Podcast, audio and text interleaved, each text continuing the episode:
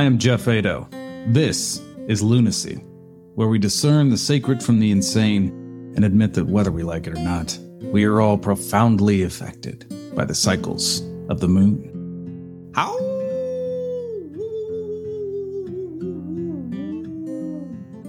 Today on the podcast, we're going to go deep into personal responsibility, what it means to not be a victim in this life. And this discussion may be triggering for certain people. Uh, it's triggering for me, quite frankly. So if you don't want to hear this one, skip it. Okay. And the first thing that I want to talk about is a professor of mine, teacher of mine that I had in college. His name is Father Wren. He has since passed away.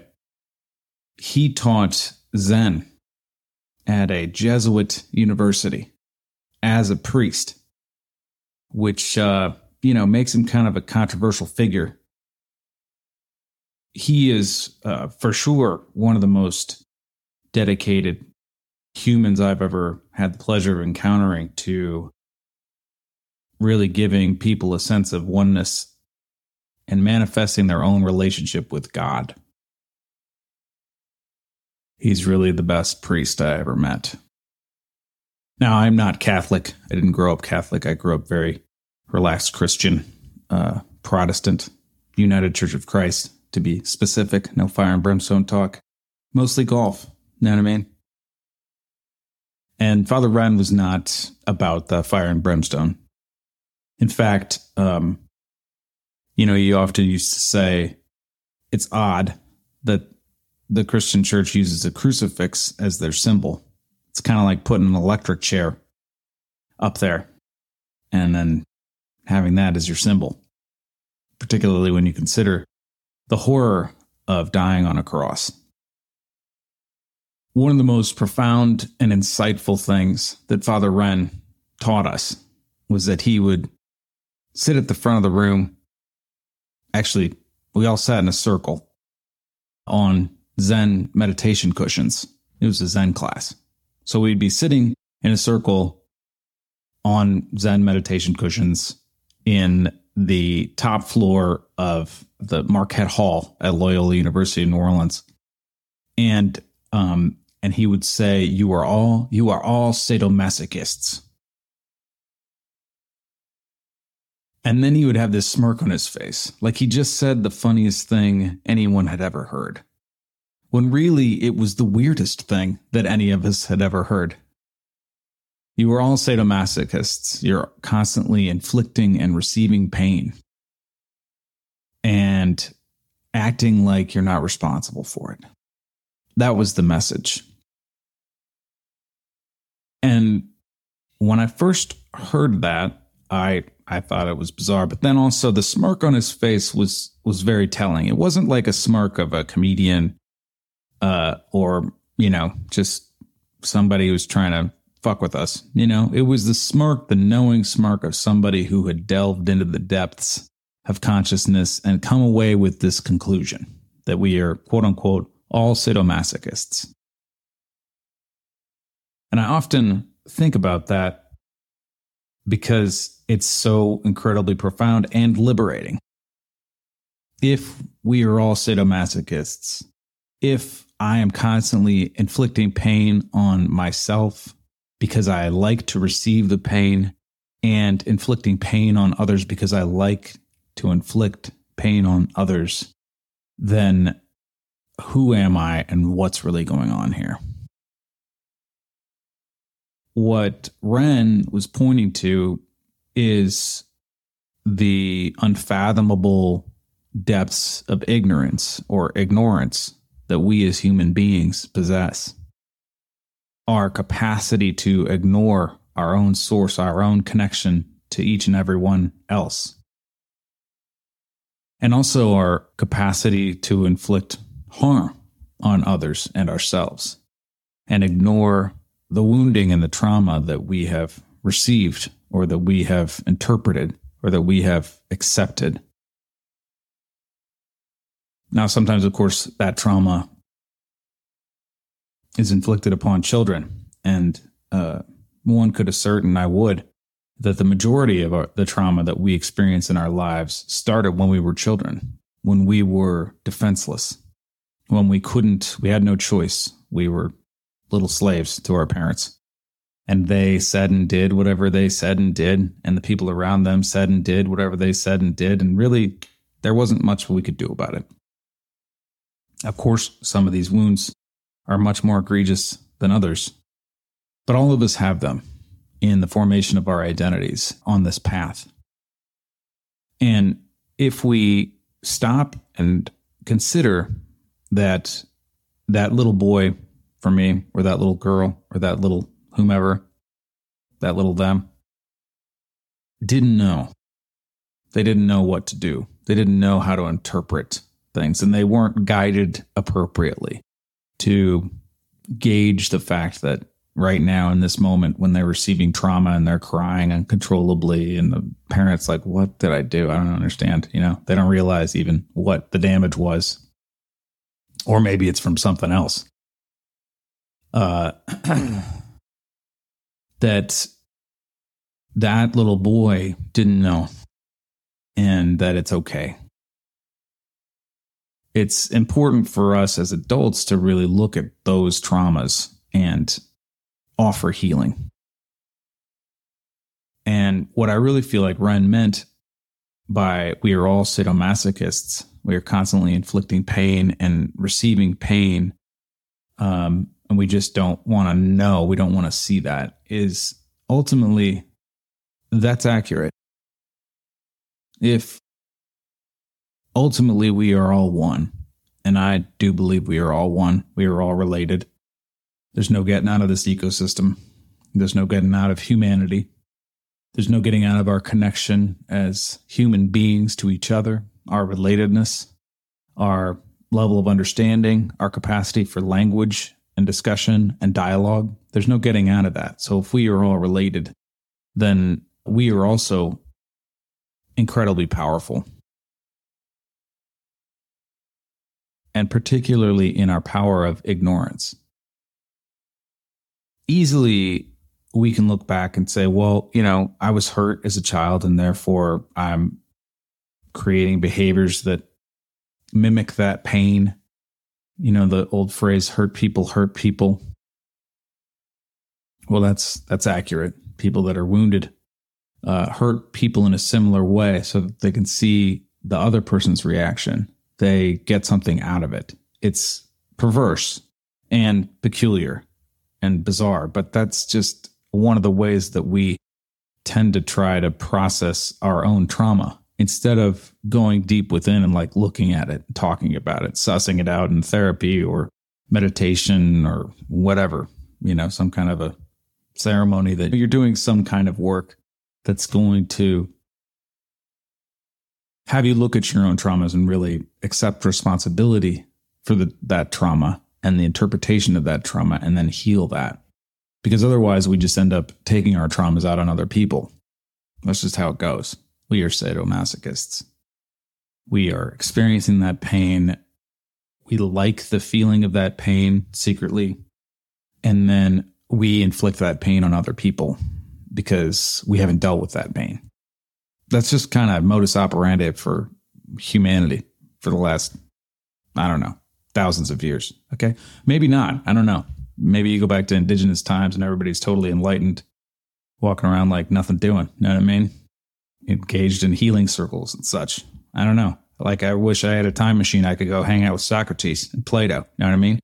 Chop it up. All right. Talk about love and meaning in the world. You know what I mean? I wish I could do that, but I, I can't. I can just read their books. Oh, and of course I can have discussions, which and dialogues, which obviously that's that's what I'm doing now. This idea that we are sadomasochists, that we are fully responsible, 100%, no question about it, responsible for our lives, for who we are, for who I am, and how I occur in the world is, uh, I mean, very sad on the one hand and extremely liberating on the other. if I take full responsibility for my life, for all the reactions that I've ever had to other people, for all the reactions that I've ever had to myself, for all the times that I didn't step up and step out when I knew I could have, for all the times that I shied away or got scared. If I take responsibility for all those things, for all the times that I got hurt or allowed myself to get hurt, or put myself in a situation where I would get hurt and did get hurt, if I take responsibility for all of those things, if I choose not to be a victim, I find myself profoundly liberated. Now, this is not for everybody. It's an unfortunate truth that we are all sadomasochists, that I am a sadomasochist. Um, and I don't want to hear that, which I think is why Ren smirked so because he knows that nobody wants to think that they're totally responsible for their own reality. And for sure, nobody wants to think that they are also responsible for all of the pain that they have experienced and also inflicted on other people. Nobody wants to take responsibility, period, especially in our society right now. However, there's just no getting around it. It's not to say that something horribly calamitous could occur uh, that just would cause tremendous trauma to you uh, that you didn't plan on and you weren't expecting, and then this thing just happened. It's not to say that. Uh, it's not to say that the Holocaust was planned by the Jews, right? They didn't plan it. It's not to say that a person who was raped or beaten was like, yeah, I really want to get beaten and raped tonight. That's not that's not what I'm saying.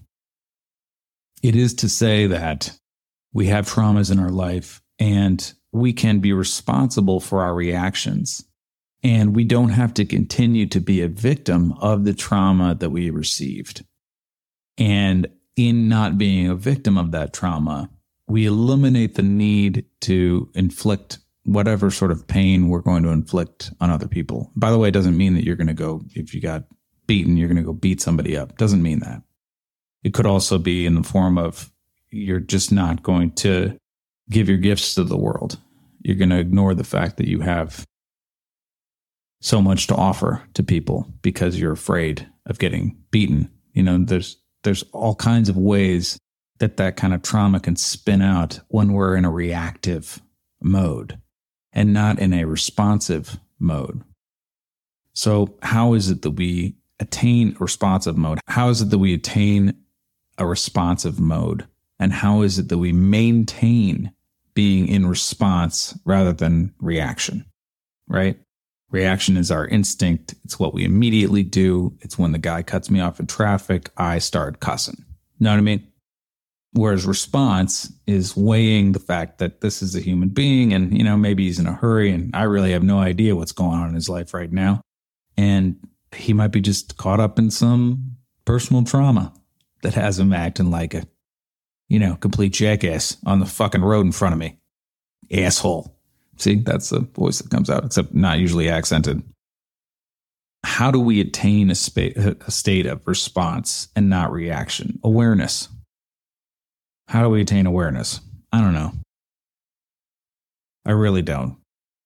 What works for me, at least what I can see that works for me, where I am less reactive and more responsive, is if I meditate every morning.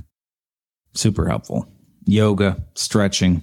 I do this Dao Bao thing that I'm very fond of every morning. I stare at the sun.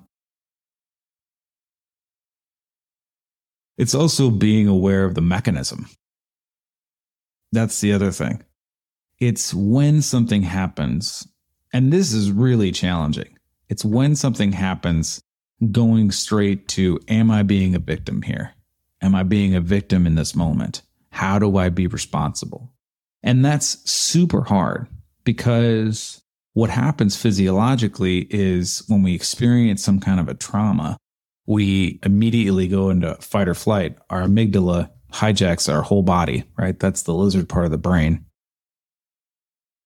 And uh, it freaks out. It totally freaks out. So asking myself, how do I not be a victim in this situation in the moment of the trauma is very challenging, but it's certainly possible. And if I can actually ask that question, then it allows me to catch myself as I fall into the victim trap. And the victim trap, as I've discussed on this podcast a bunch of times, we're just going to go over it again and again until all of us get it, especially me. You know what I mean? The victim triangle looks thusly. Okay. You got your victim, right? That's the one that the harm occurred for. You got your persecutor. That's the person who did the trauma. And then you got your rescuer over here that's going to rescue you from that situation, from that perpetrator. And it's a triangle because each of those elements is dependent upon the other. And it is ever asserting itself in our reality all the time. If I deny being a victim, if I accept that I'm simply in this situation and that there's nothing that I can do about it, then I stop blaming my persecutor and I don't look for a rescuer because the only true rescuer in this reality is me. I'm the only one that can make any difference for me. And that's also the really harsh truth of reality. Even as I say this, don't tell me about reality. I don't need to hear it from you. None of us is really coachable, right? None of us really wants coaching unless we're, we are about that life and we create that reality. Hey, I want to go to the Olympics. Know what I mean? Teach me how to swim fast. I don't know why I chose swimming. Because I just watched that fucking movie. You know, it's called Swimming, I think. The Swimmers or something. I don't know. It's about the, the two sisters. All right. The sisters. And they won, uh, one of them competed in the Olympics. All right. She did. And she was Serbian. She was Serbian. In the case of I want to be an Olympic athlete, then I can possibly create a coachable situation. If I engage a mentor and I say, I really want you to be my mentor, and then I really mean that, I could potentially fall into the coachable category. But I have to always watch it because my pride never really wants to be coached. I never want to think that I'm not doing it right, and neither do you. I just want to keep going. All right. And like, you know, whatever, just keep it rolling, man. Just keep moving. And when am I going to get some point? I'm going to get to the point where I'm like actually happy. You know, that's, I think, the default attitude that all of us have. So even as I, as I say all of this, I, I get that the propensity for each of us is not to listen to what I have to say. Uh, even for myself. And also, and also, and this is, oh gosh, this is the really just the shittiest of shitty things. You know what I mean? With extra shit sauce on top of it, basically. Uh, is that I, the victim part of me, the part of me that automatically goes to victim mode, wants to live, wants to live hard. It really wants to live. So much so that as I embrace being a victim or I step into that mindset that I am a victim, that uh, neural pathways get created in my brain and neural peptides get created in my brain, which are essentially emotional receptors. They are actual cells that are in my actual noggin, aka uh, that are craving that same kind of awful feeling of not belonging, mixed emotion, traumatic injury. There are neuropeptides that need to feel that way. They need to actually feel that I am a victim and that there is nothing that I can do about my reality and that I don't belong here and that it's all fucked up and I should just jump off a cliff or whatever. Okay, hopefully for by the way, don't do that. if you get anything from this podcast, do not jump off a cliff unless it's intentional and your toes are pointed. Okay. Into the water. Yeah, the shittiest shit part is that the victim part of me really wants to survive and that I like the victim. I dig it. That's the sadomasochist part, right? The sadist likes to inflict pain. The masochist likes to receive pain, sadomasochism. It's just that we pretend that we're not doing that all the time. That's why bondage is so fascinating to me. and I, I, I, I confess, I have not delved into the realm of bondage. I'm not, you know, whatever. I just haven't done it. Okay. But I admire the consent uh, that's created, the game that's created, the way that they use uh, that as like therapy for people uh, to liberate them from traumas that they had as children or just whatever fantasies that they've got going on. I, I, I think it can be actually very healthy. Um, and I know friends that swear by it, you know? Well, okay, two friends that swear by it out of many, but whatever.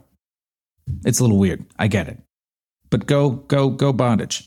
The beautiful, the most beautiful thing about it is they really pioneered what it means to actually have a consensual conversation, which is something that we desperately need in this world, particularly when it comes to sex and sexual relations with other people.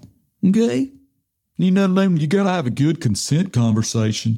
You got to be able to willing to able and willing to talk about what it is that you want, what it is that you don't want, what it is that you're open to, okay, what you need afterwards. You know, you have to have some kind of a conversation like that. Is this okay? You know, uh, uh, otherwise it's just, you know, we're just, it's just going to be gross somehow. It's going to be messed up and not the beautiful thing that it is. All right. The thing that got us all here in the first place. The act of creation.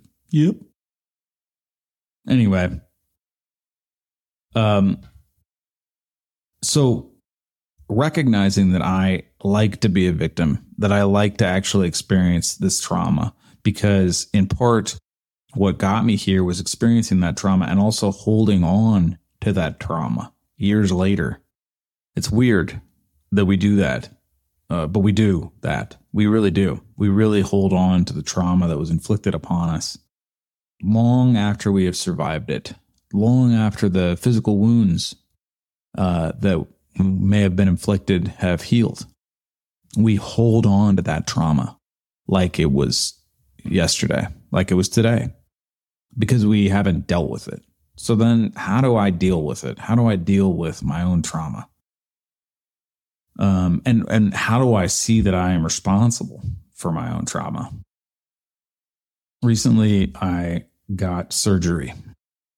I got metal removed from an elbow injury uh, where I had a plate in my elbow because I I shattered my elbow um, riding a electronic vehicle. And I also got metal removed from my foot uh, that's been there since 2012 from a motorcycle accident that I was in where I was T boned by a truck. So, this is actual trauma that has occurred. By the way, the surgery went great. Thanks for asking. I'm healed. I feel great not having metal in my body. Um, I feel like I'll be able to straighten my arm all the way one of these days. And, uh, you know, my foot's coming back in a strong way. It's feeling good, you guys. I'll be able to do some kickboxing anytime now. So these are these are two examples of actual trauma that occurred. Well, so um, when I was hit by the truck, it was her fault. I was at an intersection uh, and I was driving south on La Brea Boulevard in Los Angeles, crossing San Vicente. And I had a green light and I was in the right lane. And I saw this lady in a black Ford F 150 stop in front of my lane. Now, anybody who's riding a motorcycle assumes that if someone stops in front of the lane, they see the traffic that is coming which I also did. And then uh, she went as soon as I got into the intersection. And uh, she hit me, and I, you know, fell off my bike. And I looked up, and she was on the telephone. She was on the cell phone. She had it to her face. Back in the day when that was like a extra no no, before you know cars had speakerphones and all that shit connected. And with the other electric vehicle thing that where I broke my elbow, uh, you know, it died basically when it wasn't supposed to. and um, and I had an accident, and it wasn't because I was off balance. You know what I mean? It just it just quit. So in both of those incidents, one could look at the trauma that happened and say, "Well, it's their fault. They did me wrong. They that's you know." They're the they're they're the bad guy, you know, help me. Whatever. Hospital, you know, people around me, mom.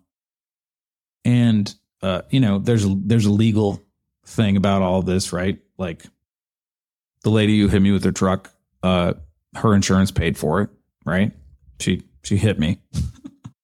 but then there's also do I give my power over to her and become a victim of this situation where it wasn't her that inflicted i mean it was her that inflicted the pain but she didn't do it on purpose. It's not like she saw me and she was like oh i think i'll just run over this motorcycle rider.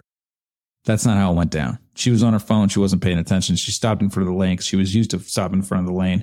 She just went. She didn't think anybody was coming and she hit me. And she was like oh my god. And it, if i really look back honestly you know outside of the fact that she was on her phone the other thing on her face was absolute terror absolute terror that she just could have killed somebody. You know, she looked, she was looking down on me on on the pavement, uh, my bike under her truck, with absolute terror, screaming into the phone like, "Oh my god, oh my god," you know. So, I can point the finger at her, and I could say it's her fault. She did this to me. Uh, I can do that, and I can be bitter about it, and I can be mad at people in trucks uh, like whatever, right? I can carry this resentment uh, that they did me wrong and they messed up my foot, which by the way, I can still run and everything. It's not, you know, it just hurts sometimes, but now I got the plate out. It's going to be fine. I can pretend as if she is responsible and I've totally screwed it up. Or, or I can take responsibility. I put myself on that motorcycle. I was driving through traffic. And in fact, if I really want to cut a little deeper on it, and I do, at the moment of the accident, I was having like, you ever get those like intuitions where you're like, something is off today? Like, it just feels there's like a darkness and I don't know what it is, right? You ever get those intuitions? I had one of those that day. And it wasn't like, don't ride your motorcycle per se. It was just like something dark was going to happen. It wasn't going to be fun. And then it did happen. Um, and also like I, I put myself in this situation. Uh, I, I was riding the motorcycle. I, I take responsibility for my actions. Uh, now it, it hurt. the physical trauma was severe. The, the, for me, the lesson of it was embrace this life. This life is precious follow your dreams, follow your passions, continue to do what you're doing uh, unabashedly and accept your fate, right? That's the, the lesson now. To the degree that I have taken those lessons, uh, still, still being revealed in my life. However, I can't say I, I am not walking around worried about that. And I don't have trauma from it. Same thing with the elbow injury. You know, I put myself on that vehicle uh, you know, I'm not happy about the result, but like I'm not a victim of it either. Um, and the wounds have healed, and I've I've accepted that I am responsible, and also I've looked at well, what is the deeper lesson? What what is life trying to tell me? What is God trying to tell me? The Creator? What is the the path here? You know. And by the way, I'm not saying that I'm right about any of this, particularly the the God part of it. You know, I, I don't know if God is real, if God exists. I, I don't know if there's a divine plan. I don't know. But it's helpful to me to explore that idea. And I definitely think that we are all related. And I definitely think that this whole situation here on earth is very peculiar and interesting and fascinating and beautiful, and that there's wonder and love. So I choose to ask myself, what is the lesson? If there is a lesson in this injury, in what happened, It's to take greater care, to accept that this life is precious. Now that's what's there for me. To to not be prideful. That's a big one for me. You know, don't be prideful. Don't be arrogant. Don't think you're just going to cruise around your Harley Davidson, you know, in your leather jacket and everything's going to be totally fine, you know? Cuz some shit could happen. Like be really careful. Be more conscious and aware of your surroundings, right? And the pride thing I find like very often uh pride uh what is it?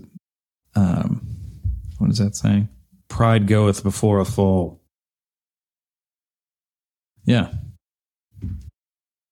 If there's part of you, in fact, in both those situations that I was in where I was in an accident, pride was involved heavily. I felt very prideful about, uh, you know, writing these things. then nothing bad would happen. And then something did. That's just a lesson for me. But the, the main point that I'm trying to make here is that we as human beings have the choice to be a victim or not be a victim. We have the choice to be a sadomasochist, to actually look through that lens. How am I ultimately responsible for the situation that I am in? And how do I extricate myself? How do I look beyond? How do I rise above? How do I push through the circumstances that I am in to choose a more loving way of being in the world? How do I operate from love? How do I embrace the love operating system? And that question, in and of itself, as an operating principle, is profoundly beneficial and valuable. That question, how do I operate from love more, automatically gives me license to operate from love more and and prevents me from dipping into the land of the victim. And also, by the way, that is looking at the oneness. That is looking toward the light. You see, I, I, I mean, I wholeheartedly believe that we are all totally responsible for our perspective in the world. And if we're constantly looking at the darkness and how bad it is, that's what we're going to live. Whereas if we're constantly looking at the light and the curiosity and how do I overcome and how do I create justice in my life for myself and for others? And how do I live in harmony? And how do I live with honor and respect? And how do I respect and honor those around me and this planet? How do I get deeper into my relationship with the creator, the source of all life, whether it's the Big Bang or it's, you know, Captain Crunch on the other side of the moon? how do I offer something that's going to be valuable for other people? Those questions are profoundly valuable. And the love operating system as a principle how do I love my life more? How do I give love more? How do I act more loving in this situation that is not full of love? Um, that way of being is, for me, a gateway to walking a life that is more awake. And that's my goal. So, having said all of this, I really want to respect and appreciate each of us on our path here. You know, I certainly don't want this solo cast to go down as me just saying, don't be a victim. That's not what I'm saying. And that is what I'm saying. I recognize people have traumas, all of us are wounded, and all of us are healing or not healing, as it were. Um, I, I just want to appreciate each of us on our own path, wherever you are. You know, maybe you need some TLC, some love. You need some, you need to lick your wounds. I get that. I totally get that. And I just want you to know that I don't say any of this out of any kind of, I've got it all figured out. and you don't uh, I feel like the spirit of this podcast and what we're doing here is that we are all figuring this out together and looking at things that work and throwing stuff up against the wall. and hoping it sticks. And if it doesn't, moving on. So I get that if you are in a place in your own process where you're just not even willing to look at the fact that you could be responsible for something that happened to you in the past and your reaction to it, I just want to respect and appreciate that. And uh, I do hope that at some point that is a, a possibility that you could see because I really feel the only power that we have in this life is responsibility. It's ironic because it's the thing that we avoid at all costs. You know, we don't really want to be responsible for our lives. That's just, we don't. We you know we don't want to listen to somebody else talk to us and give us guidance. And we don't, we definitely don't want to be wrong and look bad for sure. We don't want that at all. Okay. And yet it's the only thing that gives us power. The only way out is through. The only possible way that I can live my life fully, fully expressed is if I have total integrity, is if I honor my word. I do what I say I'm going to do, and I heal the wounds that I have with the people that I have in my life. I heal the relationships in my life that I need to heal. I don't say that out of uh, any kind of like arrogance at all. It's just the unfortunate conclusion that I have reached and that many have reached that the path of integrity, the path of really honoring your path, honoring your word, honoring who you say you are, what you say you're going to do in the world is really a profoundly liberating path. And we're always being knocked off and trying to play games in the background and running rackets, you know, like the mafia. You know what I mean? No, everything's fine. Everything's fine. How's it going? Oh, everything's fine. But really on the inside, I'm dying. You know what I mean? Uh, or I want to murder somebody, right? Uh, uh, you know, there's profound suffering that I won't let on to, you know, I'm putting on a front, a face, uh, you know, here's my Insta. Check out my gram. I got smiles all over the place, man. I'm super happy everywhere in the world that I go. That's true, but it's not. Really, I'm suffering and I'm sad. You know what I mean? That's how I think it goes.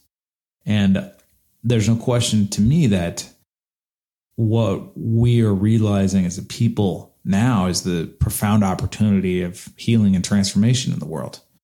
That given all that has happened in history, given all that we've experienced, given how far we've come, given the immense atrocities that we have inflicted on each other, given the immense power to blow up the world with nuclear weapons that we have now, uh, given how we can see the environment is affected by our actions from the Great Pacific Garbage Patch to, you know, the rising temperature, given all of that, we have a profound opportunity to wake up, to walk an awakened path, or rather, to walk an awakening path. Because that this whole woke thing just doesn't. I don't. Um, it's very arrogant uh, to say one is woke. I think you know what I mean. If I start saying I'm enlightened, slap me in the face. All right, I'm trying to. I'm walking an enlightening path where I am trying to light my own way and hopefully at the same time lighten up yours a little bit. You know what I mean? That's the goal here. so all that to say, like, uh, you know, I get the struggle that this presents. I see it in my own life on a daily basis. I'm going to leave this podcast. I'm sure something's going to come up later on during the day that I want to avoid, not take responsibility for wallowing. I'm sure that's going to happen. I know it's going to happen. Maybe not today, maybe tomorrow. The question that I ask myself is how do I just be a little more conscious in that situation? How do I be a little more responsive and a little less reactive? How do I stop being a silly little puppet? You know what I mean? On these victim strings, on the strings of neural peptides that I created when I was a child that I don't even remember creating that just happened to be in my brain. How do I starve those suckers out with love? Know what I mean? How do I walk the beauty way? It's not that I am walking the beauty way, it's that I'm asking the question how do I walk the beauty way? The answers naturally follow.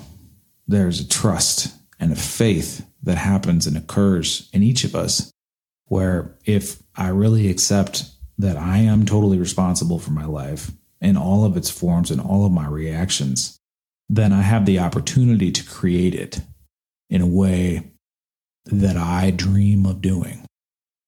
And if I have the courage to really dream big, then I can create great and beautiful things. And the more that I get sidetracked and get hooked, you know, like a, a like a fish, right, in the ocean. Can you imagine if you're a fish in the ocean and, and, and somebody catches you, a fisherman catches you, and now it's like in your cheek and you're just like, oh, what this thing happened? Oh my God, you don't understand. How do I recognize that I'm being hooked, that I'm diving into the victim trap? How do I extricate myself from that and move more into healed creativity? How do I take the hook out of my mouth?